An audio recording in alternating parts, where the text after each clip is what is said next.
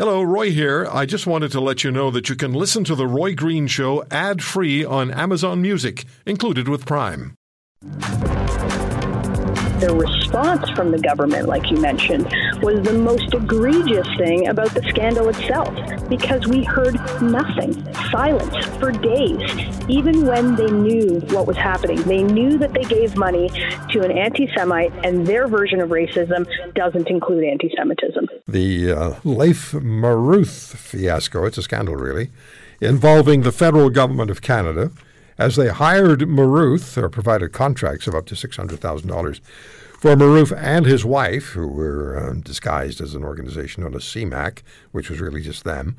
And uh, their agenda was to provide anti racism training, including to broadcasters, while Marouf himself is a, an absolute outrageous racist. And uh, I'm sure you've seen and heard reports on what he tweeted and what he's uh, put out and we talked about it yesterday, not only with uh, Melissa Lantsman, but also with Professor Michael Geist from the University of Ottawa. And the professor had tweeted that his grandparents were survivors of the Holocaust, and he felt that the heritage minister should be saying something, anything, about Marouf. And then in uh, reply, um, Professor Geist was accused of being racist by the parliamentary secretary to the federal her- heritage minister. It's just it's bizarre. And and when Justin Trudeau talks about slipping through the cracks, that Marouf slipped through the cracks. No, he didn't. The barn door was wide open. All the ministries that provided money were wide open to him. And a certain minister, um, and we'll talk to our good friend Tom Korski about this because um, Blacklock's reporter has been writing about it and tweeting about it. Um, Tom, I'm forgetting the name. Thanks for joining us. I'm forgetting the name of the uh, the minister who said, I, I, I know nothing."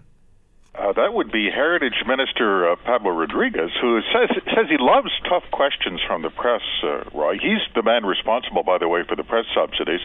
And every time someone says, uh, "Hey, uh, aren't you just buying coverage?" he says, "No, no. I enjoy tough questions. Tough." Questions. Uh, we asked uh, uh, him for an interview, asked his office. That would be over seven days ago. No response yet. So I guess there's some questions he doesn't want to answer. And, and you just named the question, Roy, which is who left the door open? Who left the door open? Marc Miller was the one I was thinking of as well. Uh, we oh, in Miller's case, that's even worse. This was one of the smaller grants for this character. It was a Canada Summer Student Grant. This is the odd part, Roy. That's the only grant program that is vetted by MPs' offices. That's a fact. It's oversubscribed. These are employers who look for 50% wage sub- subsidies to hire a summer student, and the list goes to the Department of Employment, and the department kicks it back to MP's offices. And Miller's office approved a Canada Summer Student grant to this dangerous moron. And he had, at the same time, to have turned down other applicants, small businesses, you name it. We asked him why. Never heard of them, never heard of this guy. I've heard from other MPs, I have to tell you, who say that's difficult to believe. MPs kind of watch that grant money really carefully because you're making friends and enemies. This whole thing is a fiasco, right? It is. And Mr. Miller looked un- too uncomfortable for my liking. He just looked like he was bewildered. It was coming at him from all directions, and he couldn't think of what he was going to say. That was my impression.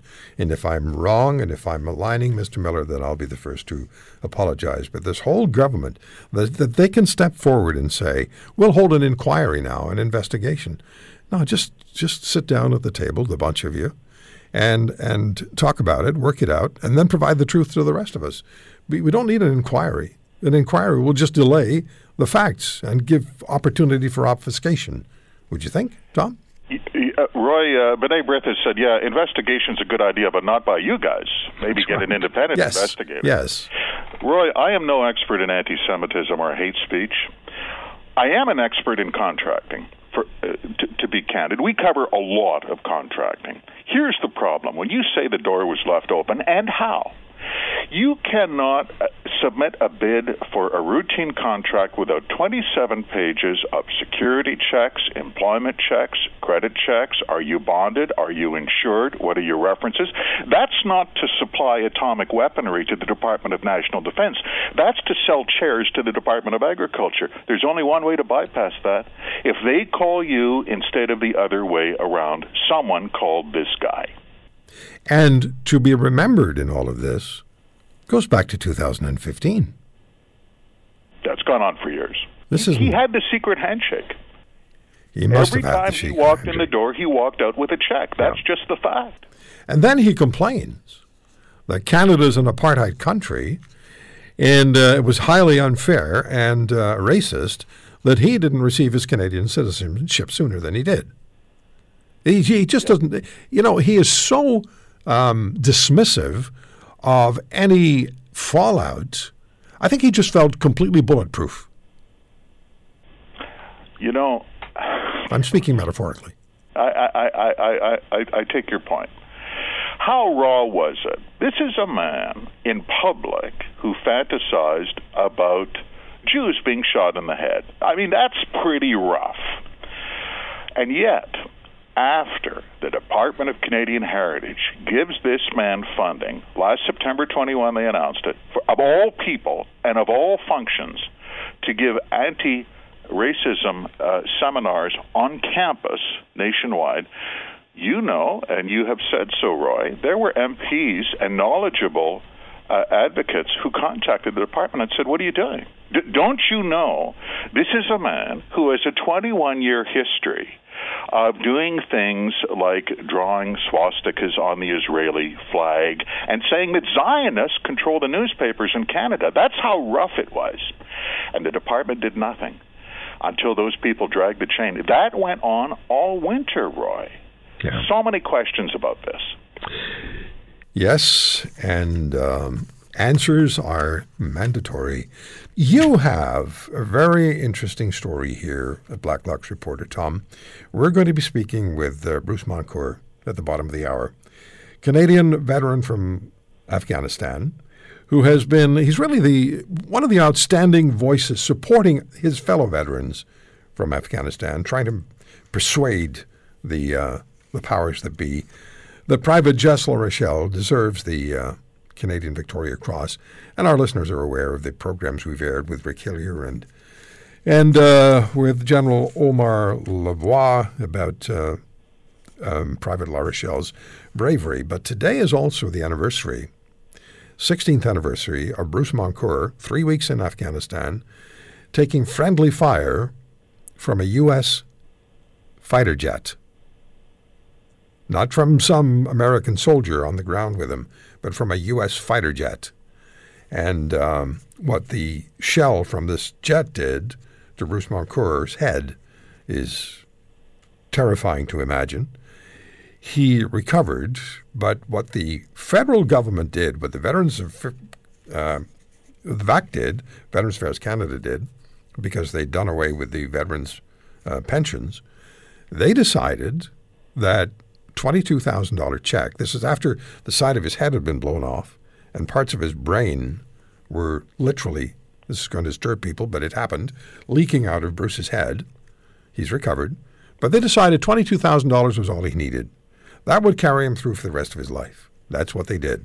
So now you have a story about auditors questioning millions spent on a Navy graveyard. Tell us about that, please. It's odd, isn't it? Uh, I'm thinking as I'm listening to you, Roy. There's a, there's an old saying that there's nothing crueler than bureaucracy, and this is so acute when it comes to matters involving Veterans Affairs because everyone can see what's at stake. Whether it's the case of the Victoria Cross, someone said no 14 years ago. That's it. Good luck repealing that decision. These veterans' disability benefits claims. This has been an ongoing scandal for years someone says no, and then you get to appeal, and that's where you hit the brick wall. That's where you get the cruelty of bureaucracy. But when they want to spend money, they spend it in how? Four million dollars on uh, uh, a uh, old Navy cemetery that is uh, at Esquimalt, one of only two cemeteries actually run by the Department of Veterans Affairs.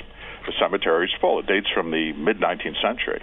All of a sudden, they spent money. The, the, the, the Treasury sprang open, and millions flowed. They were expanding the cemetery, they were buying land, they were improving the trails. Auditors come in and say, why? Why would you do that?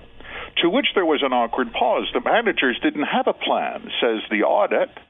They spent $4 million without a plan to expand a cemetery that no one asked for. That's the Department of Veterans Affairs. Yeah. And there are more people, more veterans like Bruce Moncur, who experienced the same kind of treatment that he experienced. And many of them are still struggling, still hurting. Uh, Private Jess Larochelle, Victoria Cross, 16 years, you know, 16 years after being shot, terribly wounded. He, his back was broken, his neck was broken. He couldn't see, his eye was bad, the retina was de- uh, detached. He, he couldn't hear. He was terribly, terribly wounded, and he fought on for hours fighting, fighting off the Taliban. He's actually having surgery done, maybe as we speak. This is still related to that particular situation. So, what they do for veterans or to veterans is terrible. And I'll never forget Mr. Trudeau when he was confronted by the veteran in Edmonton at the town hall and asking why the federal government was, in fact, fighting the veterans in court. That was uh, the Equitas group, and I interviewed them many times. Mr. Trudeau said, Well, veterans are asking more than we can give. And then when he was derisively hooted for that, he said, No, wait a minute, wait a minute. No, there's no time to wait. You said all you needed to say. And uh, veterans deserve so much more than they're getting. Okay, now, you mentioned um, Mr. Mendicino, Minister Mendicino, who likes tough questions. if you like That's tough questions, if you like tough questions, you don't say it. If you like, if you say you like tough questions, you don't. Um, what's he leaning in on, quote unquote, leaning in? Cabinet's old fetish about uh, regulating the internet. This is a big bill, and it has seen the light of day only briefly in 2021, and then it lapsed in the last parliament. This is the bill to regulate and include takedown orders on legal but hurtful internet content. A, a unique bill in the English speaking world, Roy. Fraught with contention and controversy, there are free speech advocates of the gamut right across the political spectrum former federal uh, judges, retired CRTC commissioners, many legislators saying, Are you crazy? Mendicino telling the press, uh, We are going to lean in on that because uh, Cabinet feels it must regulate the Internet, and I stress, legal content that hurts people's feelings. That's a pretty subjective call, but you know who wants to make that call? The federal cabinet. Well, yeah, no, no no surprise. I haven't heard that term "lean in" for a long time. I find that I find that to be objectionable speech. We're leaning in on it. it is aggressive, isn't it? It is aggressive. It's like somebody said, "We need a new tagline." Oh, I know. Let's lean in on it. It is not warm.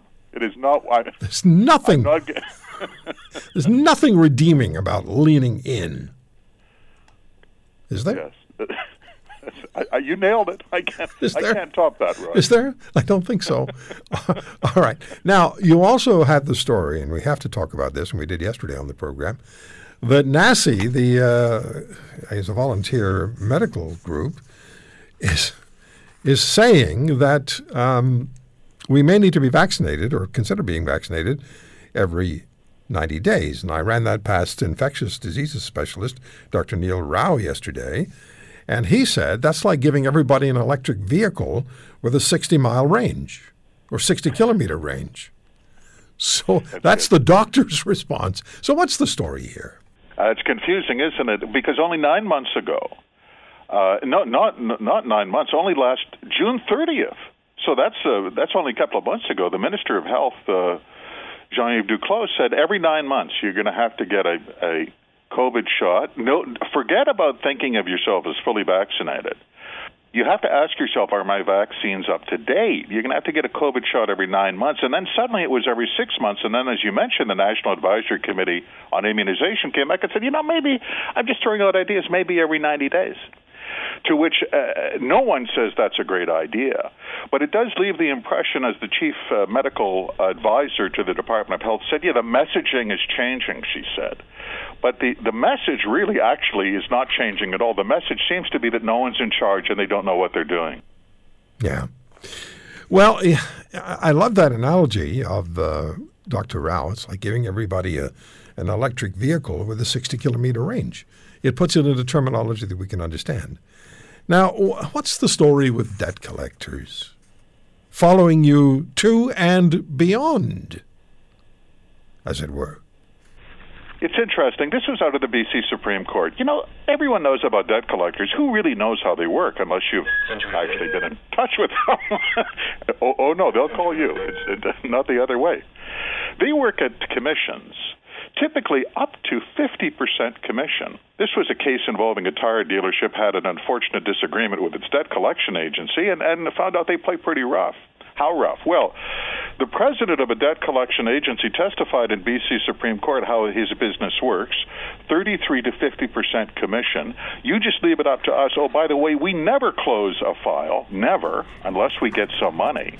And if a debtor dies, then we go after the estate. But if you want to know the definition of perpetuity, it would be a file at a debt collection agency, so the court was told.